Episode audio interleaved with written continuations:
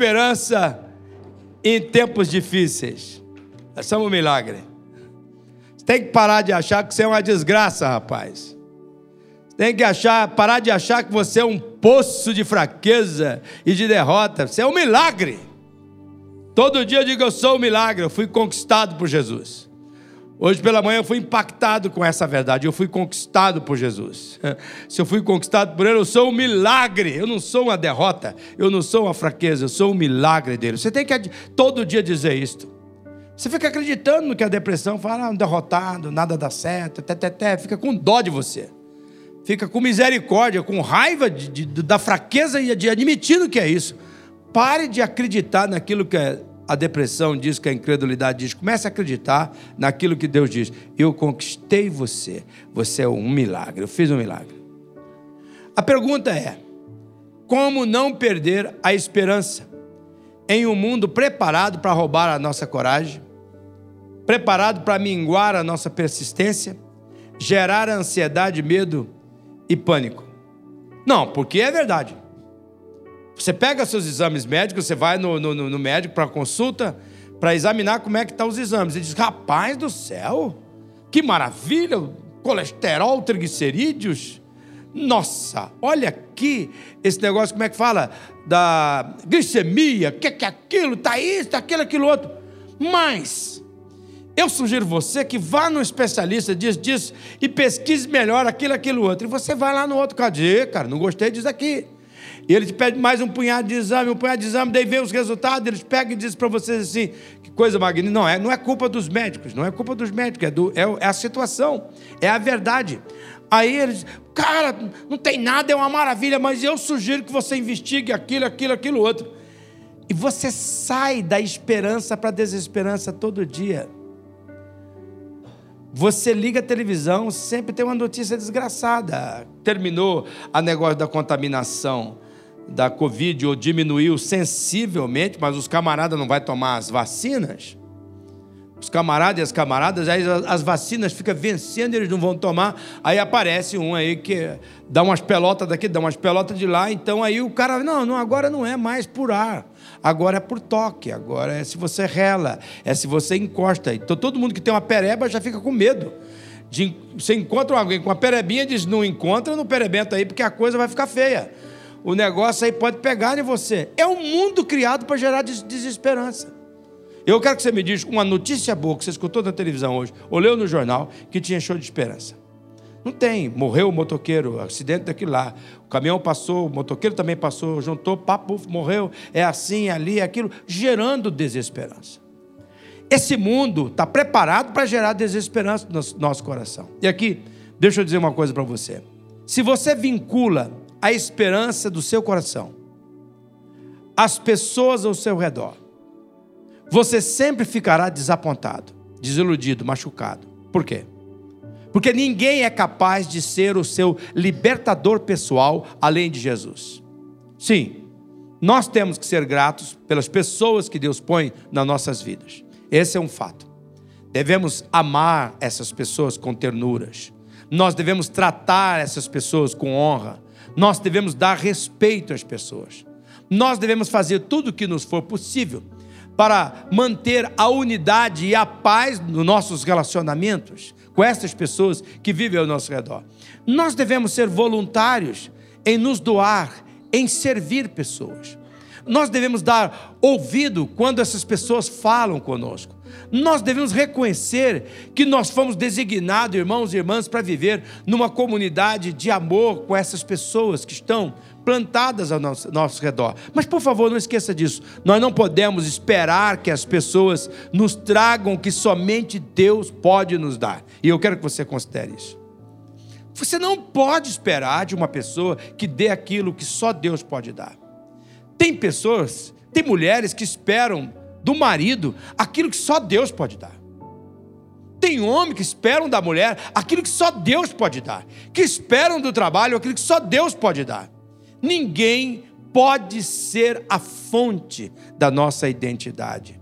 Ninguém pode ser a base da nossa felicidade.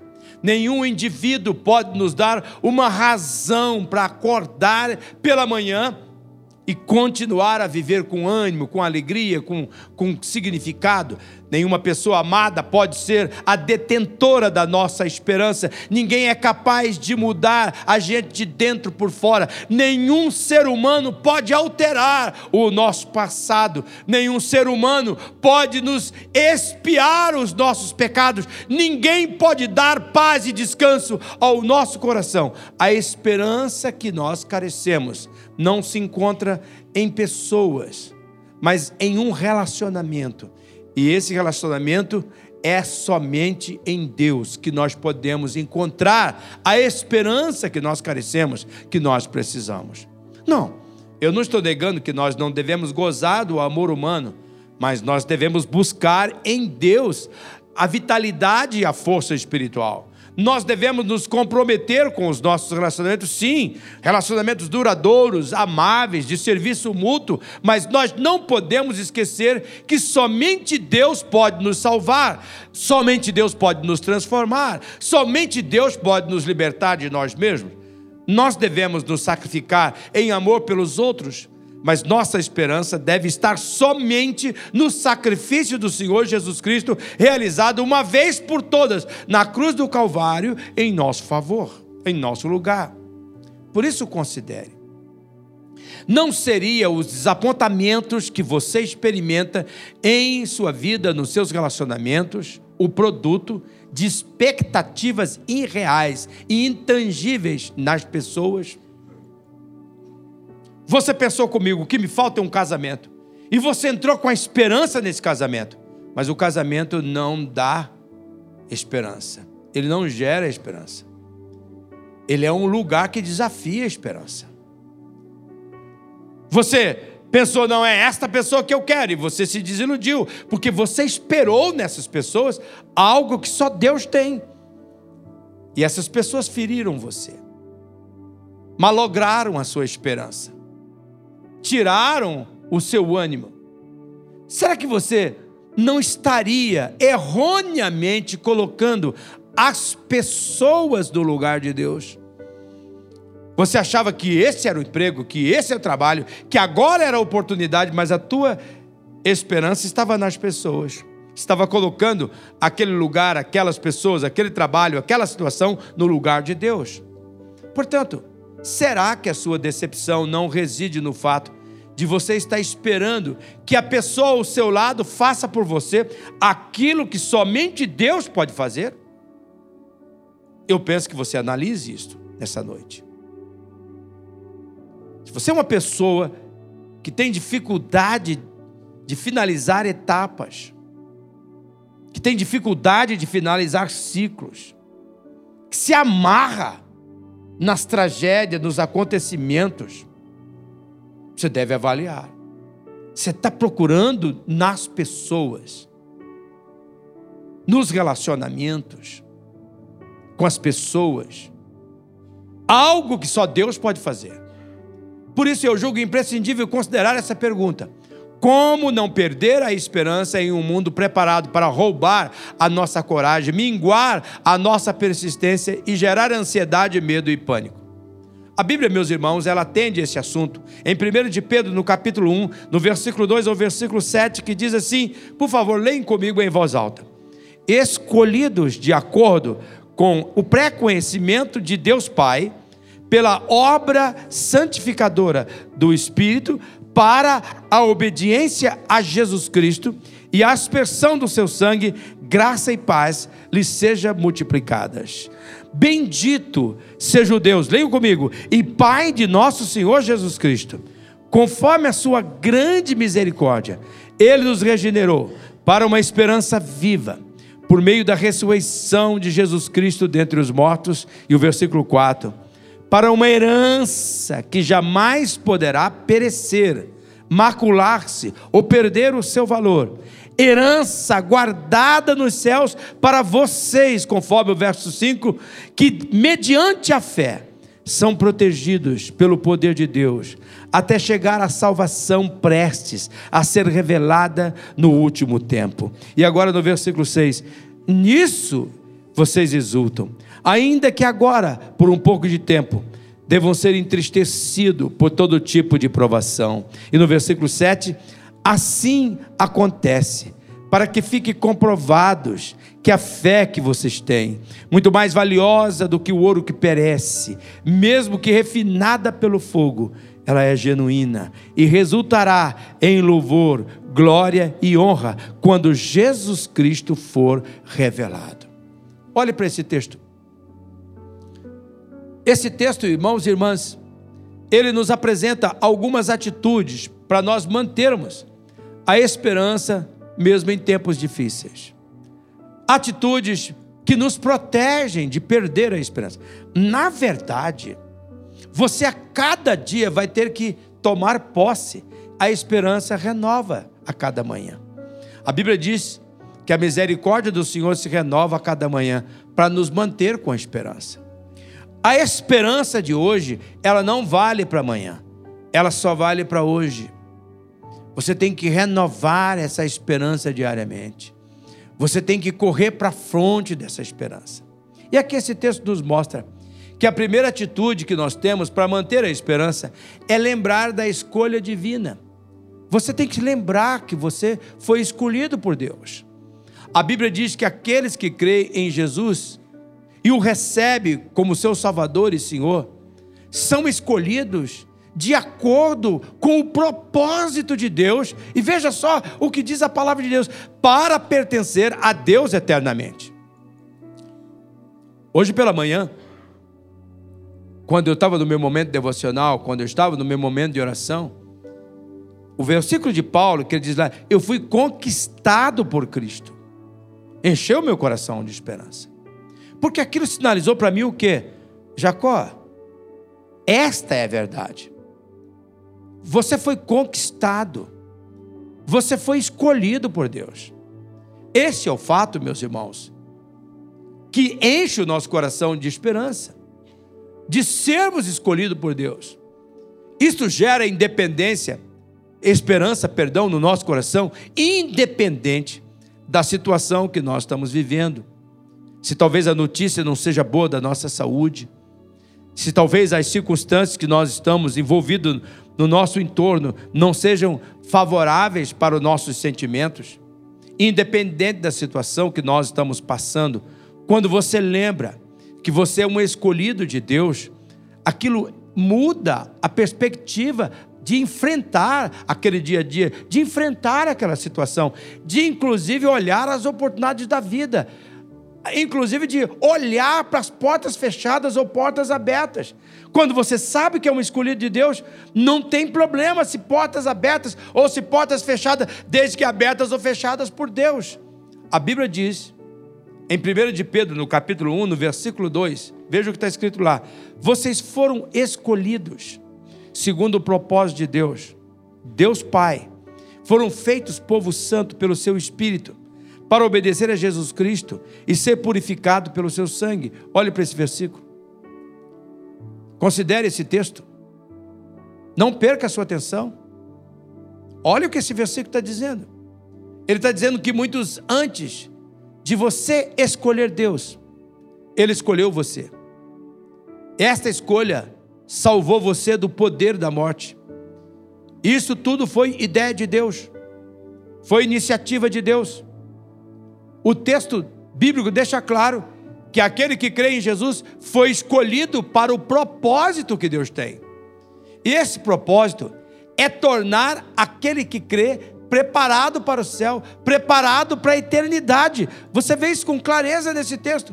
Então, se você foi preparado para a eternidade, foi escolhido por Deus, não importa a situação que você se encontra, não importa o momento que você está vivendo, Nada pode roubar a sua esperança, uma vez que você descobriu que Deus criou você para a eternidade e não apenas para esta vida. Você tem que dar atenção a esta verdade.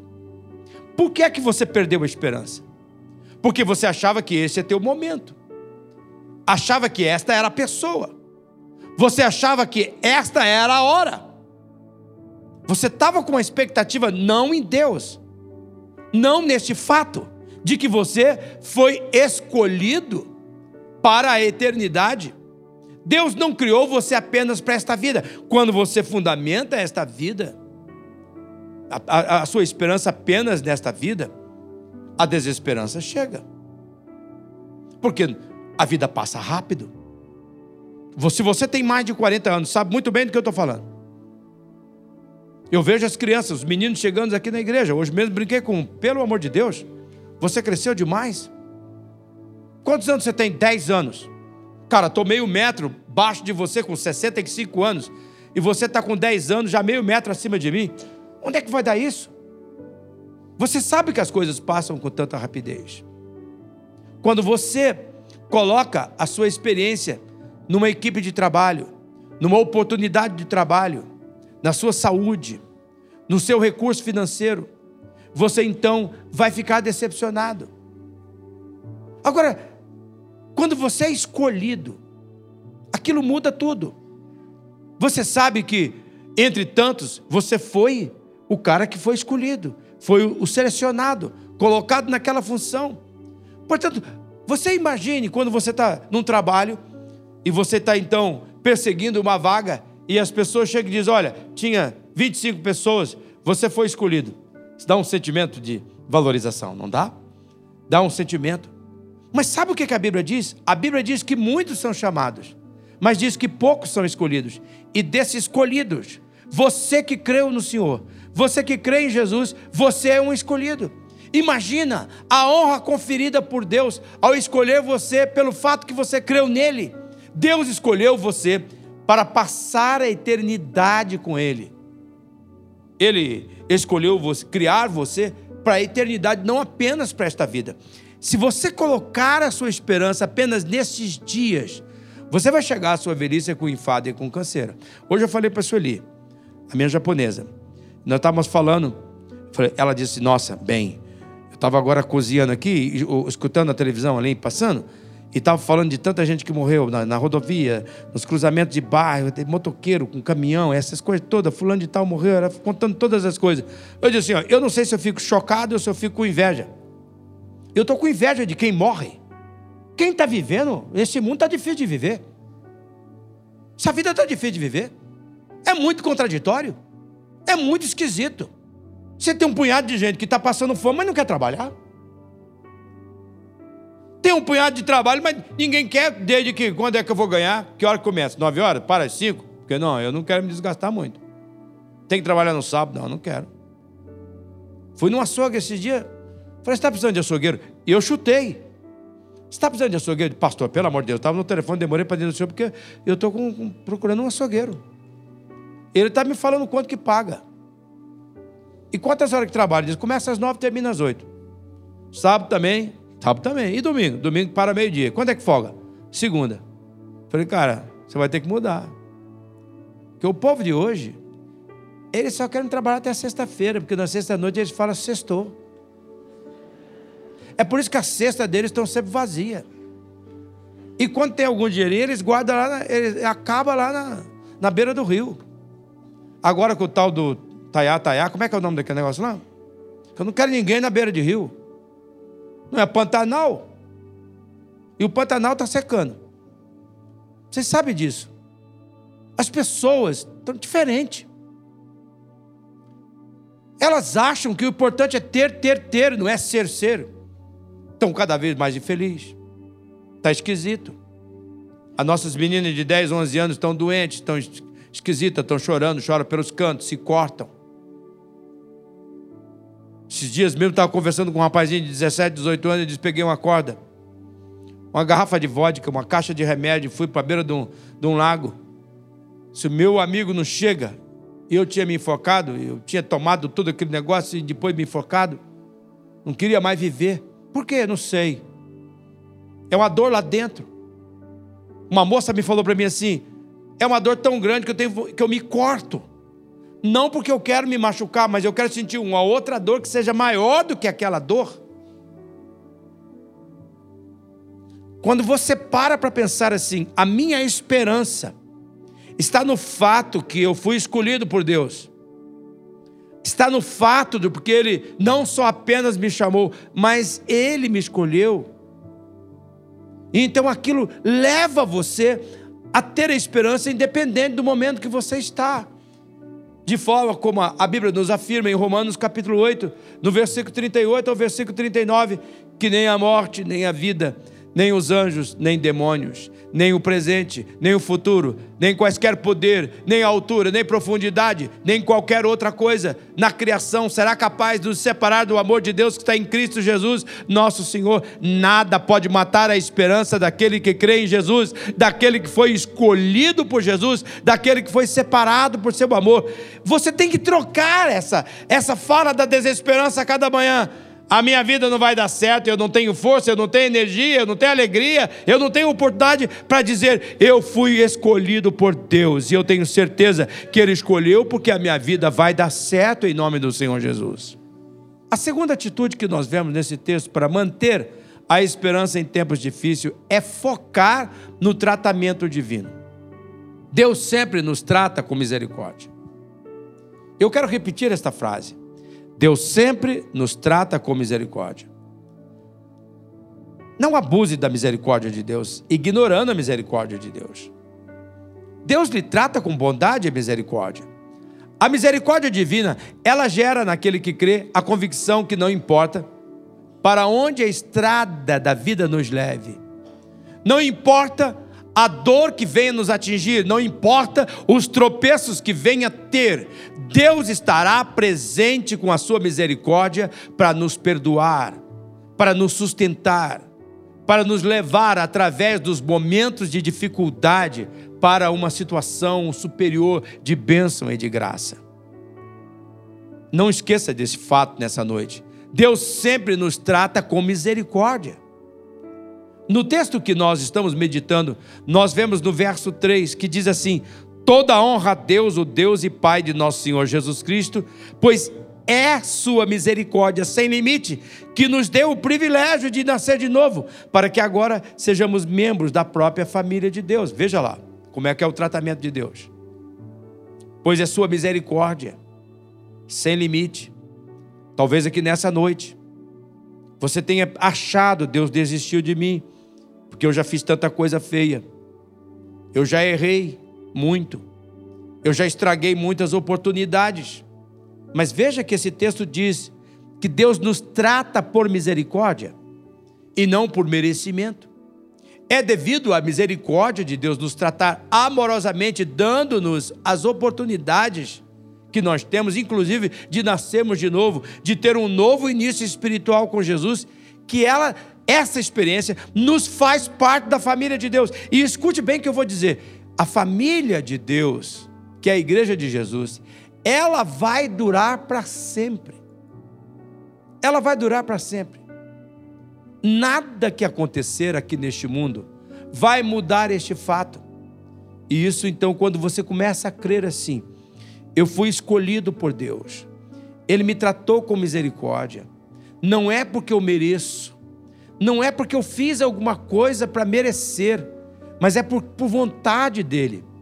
Então, você começa a crer no teu coração que uma vez que você faz parte da família de Deus e que a família de Deus vai durar para sempre, isso vai encher o seu coração de esperança, independente do momento que você está vivendo, se negativo ou positivo.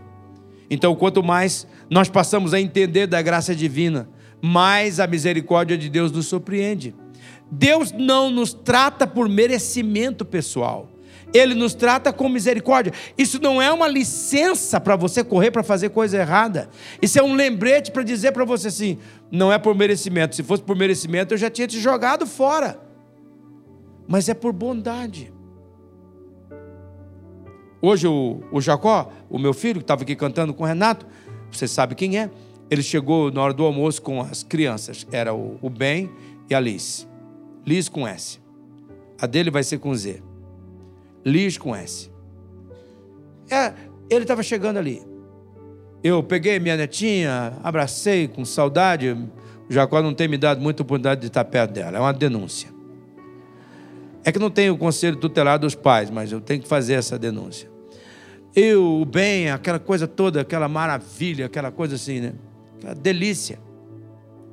Mas se você vê o bem, e a Liz lá em casa, na casa do Jacó, pensa numa menina peralta. no menino Traquina. Mas pergunta para o Jacó se ele está disposto a descartar aquele moleque no lixo. E aquela menina, por causa das molequices daqueles dois, das traquinagens daqueles dois. Quem é o pai que teria coragem de pegar uma criança de colo e jogar fora pelos tombos que caiu ao tentar andar, pelas palavras que erraram ao tentar falar, pelos desenhos que tentaram pintar e estragaram tudo que estava desenhado para eles pintar? Ninguém. Todo mundo pega aquele desenho mal feito, coloca na parede. Meu filho que fez para mim. Eu mesmo tenho um punhado de desenho de neto que tem medo, dó de jogar fora. Pense bem, um punhado de lixo lá, joga fora isso. Mas meu netinho que fez, minha netinha que fez. Como é que eu vou jogar um negócio desse? Agora imagine, se um Deus misericordioso ia jogar alguém que ele escolheu, que ele trata com misericórdia fora. Quando você pensa nisso, isso não te leva para o erro. Isso te leva a dizer: não, eu não posso continuar fazendo o que faço. Eu não posso continuar dando as costas para ele. Eu não posso determinar, deixar que os meus sentimentos, os meus desejos defina o que eu vou fazer. Não, ele me trata com misericórdia. Eu sou escolhido. Eu tenho que viver como escolhido. Esta verdade, ela nos dá esperança, mesmo quando nós erramos, mesmo quando nós estragamos tudo. Mesmo quando nós falhamos, Deus não nos abandona. Ele sempre age com misericórdia para conosco. Ele sempre estende a mão. E por quê? Porque se você é um seguidor de Jesus, você está coberto pelo sangue dele e revestido de salvação. Não importa qual é a situação que envolve você, não é o fim de tudo, uma vez que você foi escolhido segundo a sua bondade para viver a eternidade toda com ele. Isso aqui não é tudo. Não faz a contabilidade com base no que está acontecendo aqui. Por isso, você pode descansar completamente, independente da situação que envolva. Enche o seu coração de esperança com esta verdade. Deus vai sempre lhe tratar com misericórdia para recomeçar sempre de um modo mais assertivo. Por quê? Porque você foi escolhido. A misericórdia dele foi dada a você. Levanta a mão e diz: Eu recebo a misericórdia de Deus. Em terceiro lugar, a terceira atitude para manter a esperança em tempos difíceis é você não esquecer o futuro divino. Você não pode esquecer do futuro divino. Por quê? Deixa eu fazer o caminho desse texto. Por você ser um escolhido de Deus, por você ser tratado por misericórdia de Deus, não, não por merecimento, você tem um futuro garantido. Você tem, tem um futuro garantido. Deus garantiu o nosso futuro. E aqui deixa eu dizer uma palavra que é muito forte. Quanto mais você estiver seguro do seu futuro, menos poder o medo terá sobre você, independente da situação que você está vivendo. Eu fui na UTI hoje, estava visitando a dona Helena Galindo. Nem sempre posso, mas fui. Ela não me reconheceu, ela está em coma profundo. Mas eu vi algumas pessoas do lado, especialmente o senhor que estava do lado. Ele se movimentava sozinho, tentando sentar. Bem cuidado, tudo bem ajeitado. E eu fiquei pensando, Senhor Jesus, não deixa eu vir para um lugar desse. Senhor, eu não quero ficar velho e ter que vir para uma UTI, Senhor. Eu não quero aquela sonda aqui na minha garganta, Senhor. Eu não quero, Senhor, eu não quero as minhas mãos inchadas desse jeito. Eu não quero, Senhor. Oh, Jesus, deixa eu dormir, morrer sem vir para cá, Senhor. Que eu deite e acorde do outro lado. Ó oh, Senhor, seria preferível que eu terminasse de pregar, terminasse de abençoar as crianças e antes de sair da igreja morresse bem ali. Não, não quero morrer lá, não, porque não as pessoas vão ficar mal impressionadas. O pastor morreu bem aqui, não. Quero morrer aqui também, não quero assustar ninguém. Que eu morro depois, domingo à noite, Senhor, depois de tudo em casa. Ah, chegou em casa, sentou no sofá, pensei que estava dormindo, está morto. Ah, a minha japonesa falando, poxa vida, ele chegou aqui, sentou ali, estava conversando, de repente falei, bem, fui lá ver, durinho. Oh, glória a Deus. Falei, poxa, senhor, eu queria que fosse assim. Aí a, a voz falou comigo, Jacó, Se você tiver certeza do seu futuro, você vai ter mais força para vencer o seu presente, seja ele qual for. Se você tiver o teu futuro garantido, não importa. Eu me lembro da história de Paulo, quando ele estava indo para Roma como preso devido à sua fé. O navio de Paulo foi atingido por uma grande tempestade. Todos que estavam com Paulo perderam a esperança. Paulo, inclusive, se inclui nesse número de pessoas que estavam sem esperança, em pânico. Então Deus mandou um anjo. Esse anjo veio falar com Paulo. E nessa conversa o anjo disse para Paulo: Não fique com medo, porque Deus quer que você chegue a Roma. Paulo, você vai chegar a Roma. E sabe o que aconteceu depois disso? Está em Atos capítulo 27 e 28. Diz que Paulo se colocou de pé diante de todos os tripulantes e os, os outros presos que estavam ali e animou o coração das pessoas, dizendo: Olha, vocês fiquem comigo, porque vocês vão chegar em Roma, mas vocês vão ter que ficar comigo. Agora veja a mudança. Tinha perdido a esperança, a grande tempestade tinha assolado, ele perdeu a esperança. Mas quando chegou um anjo e disse para ele assim: Deus disse que você tem que chegar em Roma, ele vai chegar em Roma, você vai chegar em Roma.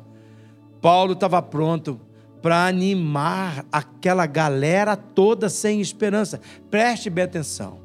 Se você é um crente, não precisa se preocupar com seu destino eterno. Sua eternidade está garantida. Não importa qual seja a situação, independente do momento que você está vivendo, a sua eternidade não mudará nenhum centímetro. Você vai chegar a Roma, você vai chegar do outro lado e vai cantar só o Senhor é Deus. E quando você tem garantia do seu futuro, você tem força para enfrentar hoje.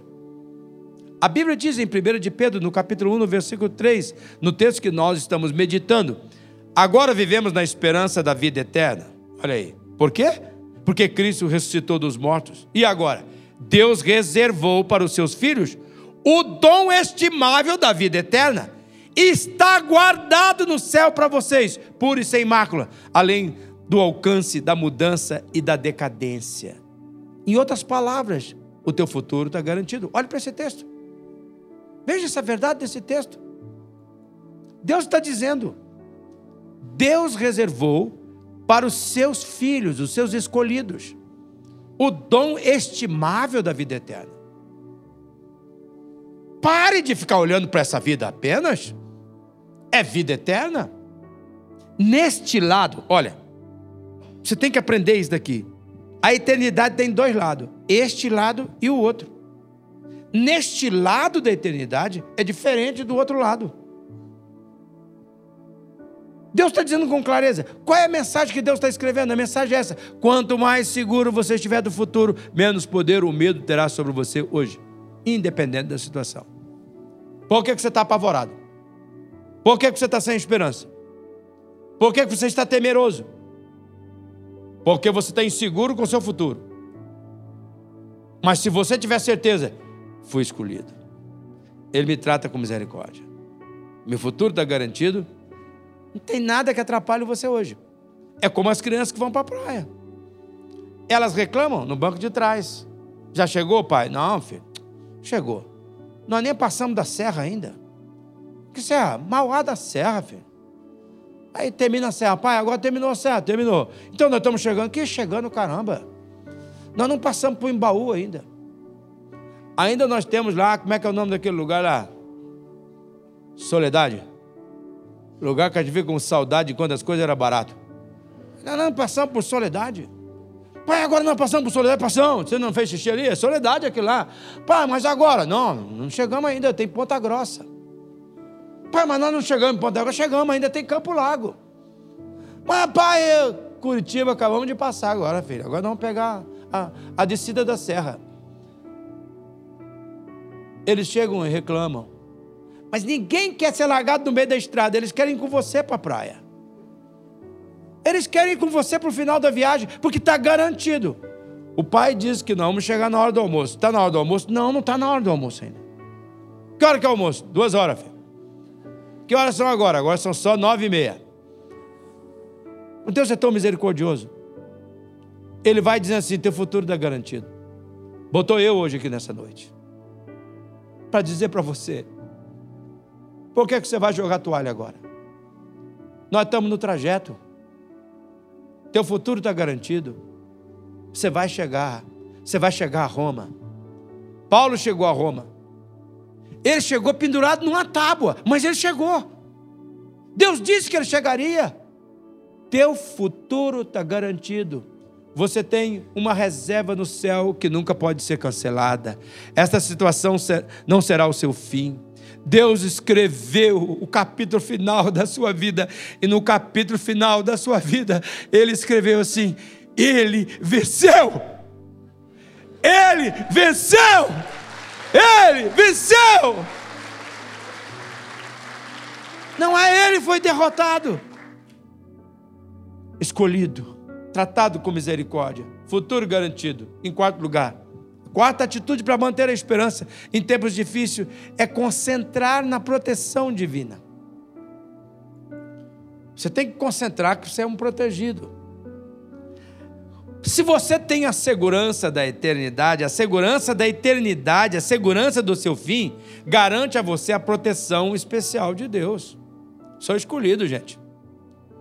Escolhido é protegido, escolhido é amparado. Aquele que crê em Jesus está protegido e nada o tocará sem antes passar pelo crivo do, do propósito divino. Não importa qual é a situação. Você pode contar com a ajuda e a proteção de Deus. O maligno não toca naquele que é nascido de Deus. 1 João capítulo 5, verso 18. Mas veja que o texto que nós estamos estudando, ele nos, no verso 4, ele nos diz assim: olha o verso 4. Pela sua fé, Deus está protegendo você pelo seu poder até que você receba esta salvação que está pronta para ser revelada no último dia para todos verem. Olhe para esse versículo. Deus trouxe essa palavra aqui nessa noite para você. Você que está me vendo em casa agora, neste momento, olhe para esse texto, está aparecendo na sua tela. Deus está lhe protegendo até o dia que Ele o salvará deste mundo, levando você para habitar com Ele, para viver com Ele. Deus está protegendo você pelo poder. Aquela pessoa que Ele convidou nessa noite foi Deus esse desejo que você sentiu de vir, eu vou lá, mesmo que você teve luta para chegar aqui hoje, foi iniciativa de Deus, foi querer de Deus, para mostrar para você, para dizer para você: você pensa que está ao léu, você pensa que está aí desprotegido, mas eu estou protegendo você, porque eu vou salvar você deste mundo, eu vou levar você para a eternidade. Às vezes eu confesso, perante vocês, até nós pastores, nos sentimos desamparados e impotentes. Eu sinto assim. Senti durante a pandemia, senti quando essa igreja, sempre lotada nas quintas-feiras, ficaram vazias. De vez em quando me sinto impotente quando, por exemplo, numa noite como essa, deveríamos estar lotados e ainda não. De tantas pessoas com medo de vir. Eu faço a minha parte, eu mando as minhas mensagens, perturbo vocês, é hoje, é hoje que tem o pacto, você tem que vir, ligo, converso com as pessoas. Nem sempre eu consigo, eu me sinto impotente muitas vezes. Mas espere o que Deus está dizendo. Quando Deus está na nossa vida, Ele tem um grande poder para nos ajudar. O poder de Deus é maior do que qualquer coisa que nós possamos enfrentar nesse lado da eternidade. Escute isto. Muitas vezes você não percebe a proteção de Deus, por quê? Por que você não percebe? Porque você confunde proteção com ausência de dificuldade. Não confunda proteção com ausência de dificuldade.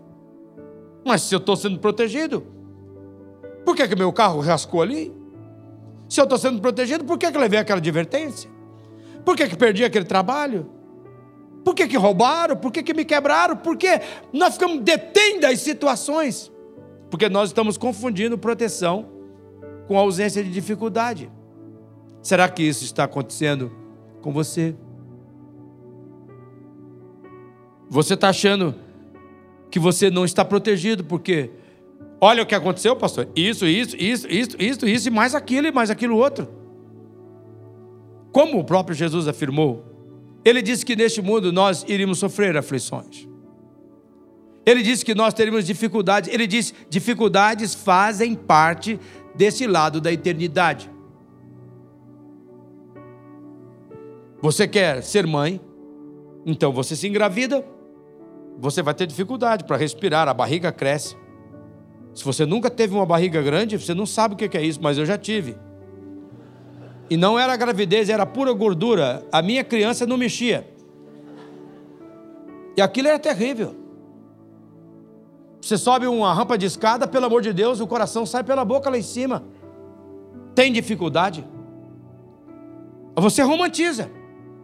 Quer uma criança para sentir dentro de mim? Ah, tu vai ver bem o bom para. Ah, eu queria tanto ser pai. Tudo bem, quero ver quem vai levantar de madrugada, infeliz. Para tocar a fralda, botar uma madeira na boca daquela criança. Vai ter dificuldade.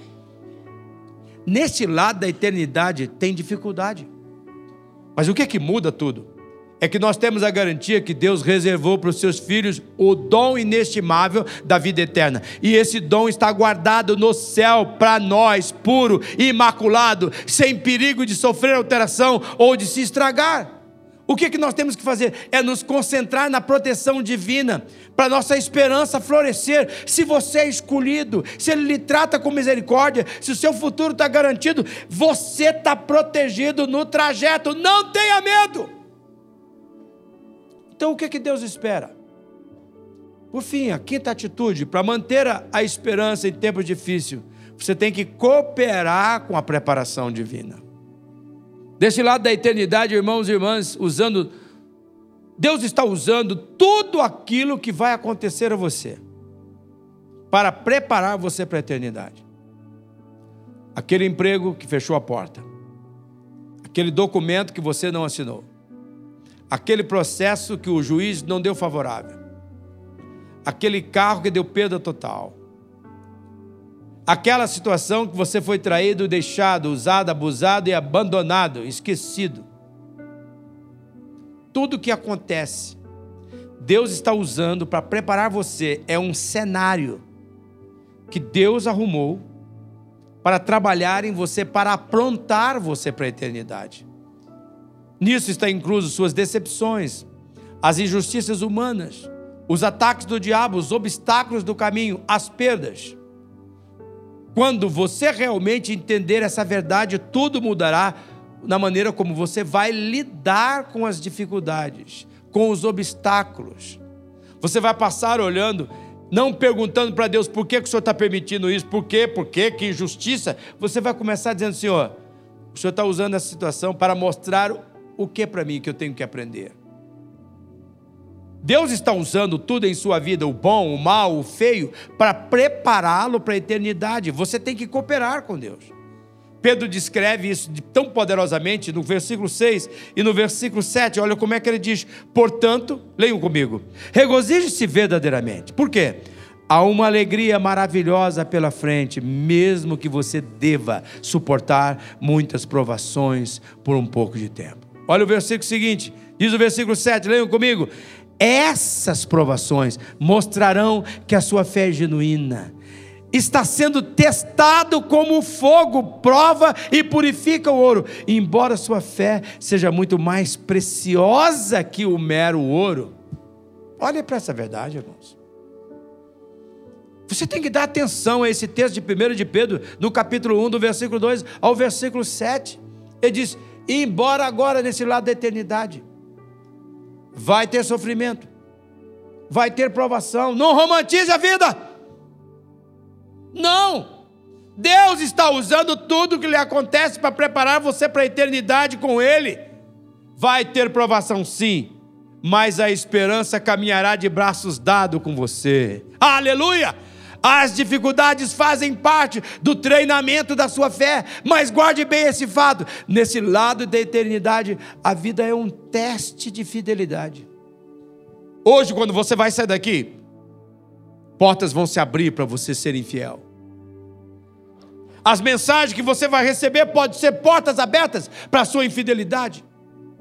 amanhã, o carro que vai lhe fechar, o dedo que vai lhe apontar para fora da janela, o motociclista que vai passar xingando você de todo nome, ou as besteiras que você vai fazer vão lembrar para você, vou desistir. Deus quer que você olhe para essas oportunidades, é um teste. Deus quer saber se eu vou ser fiel. Eu vou ser fiel. Deus me colocou neste mundo para que eu revele que eu quero viver com Ele. Você já deu conta disto? O percurso pode ser doloroso, mas o final será glorioso. Você certamente passará por provações.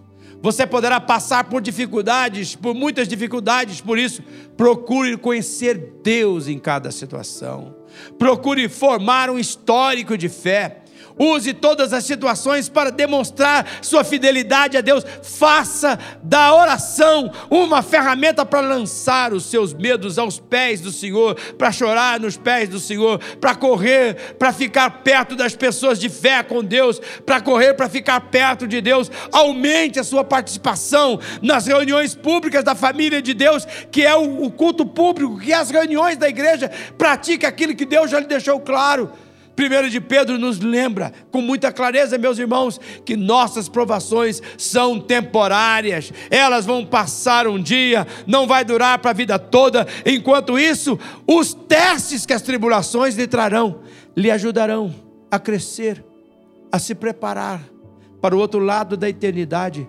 Eles testarão a sua fé, mas ao mesmo tempo fortalecerão você. Você será melhor por causa desses testes.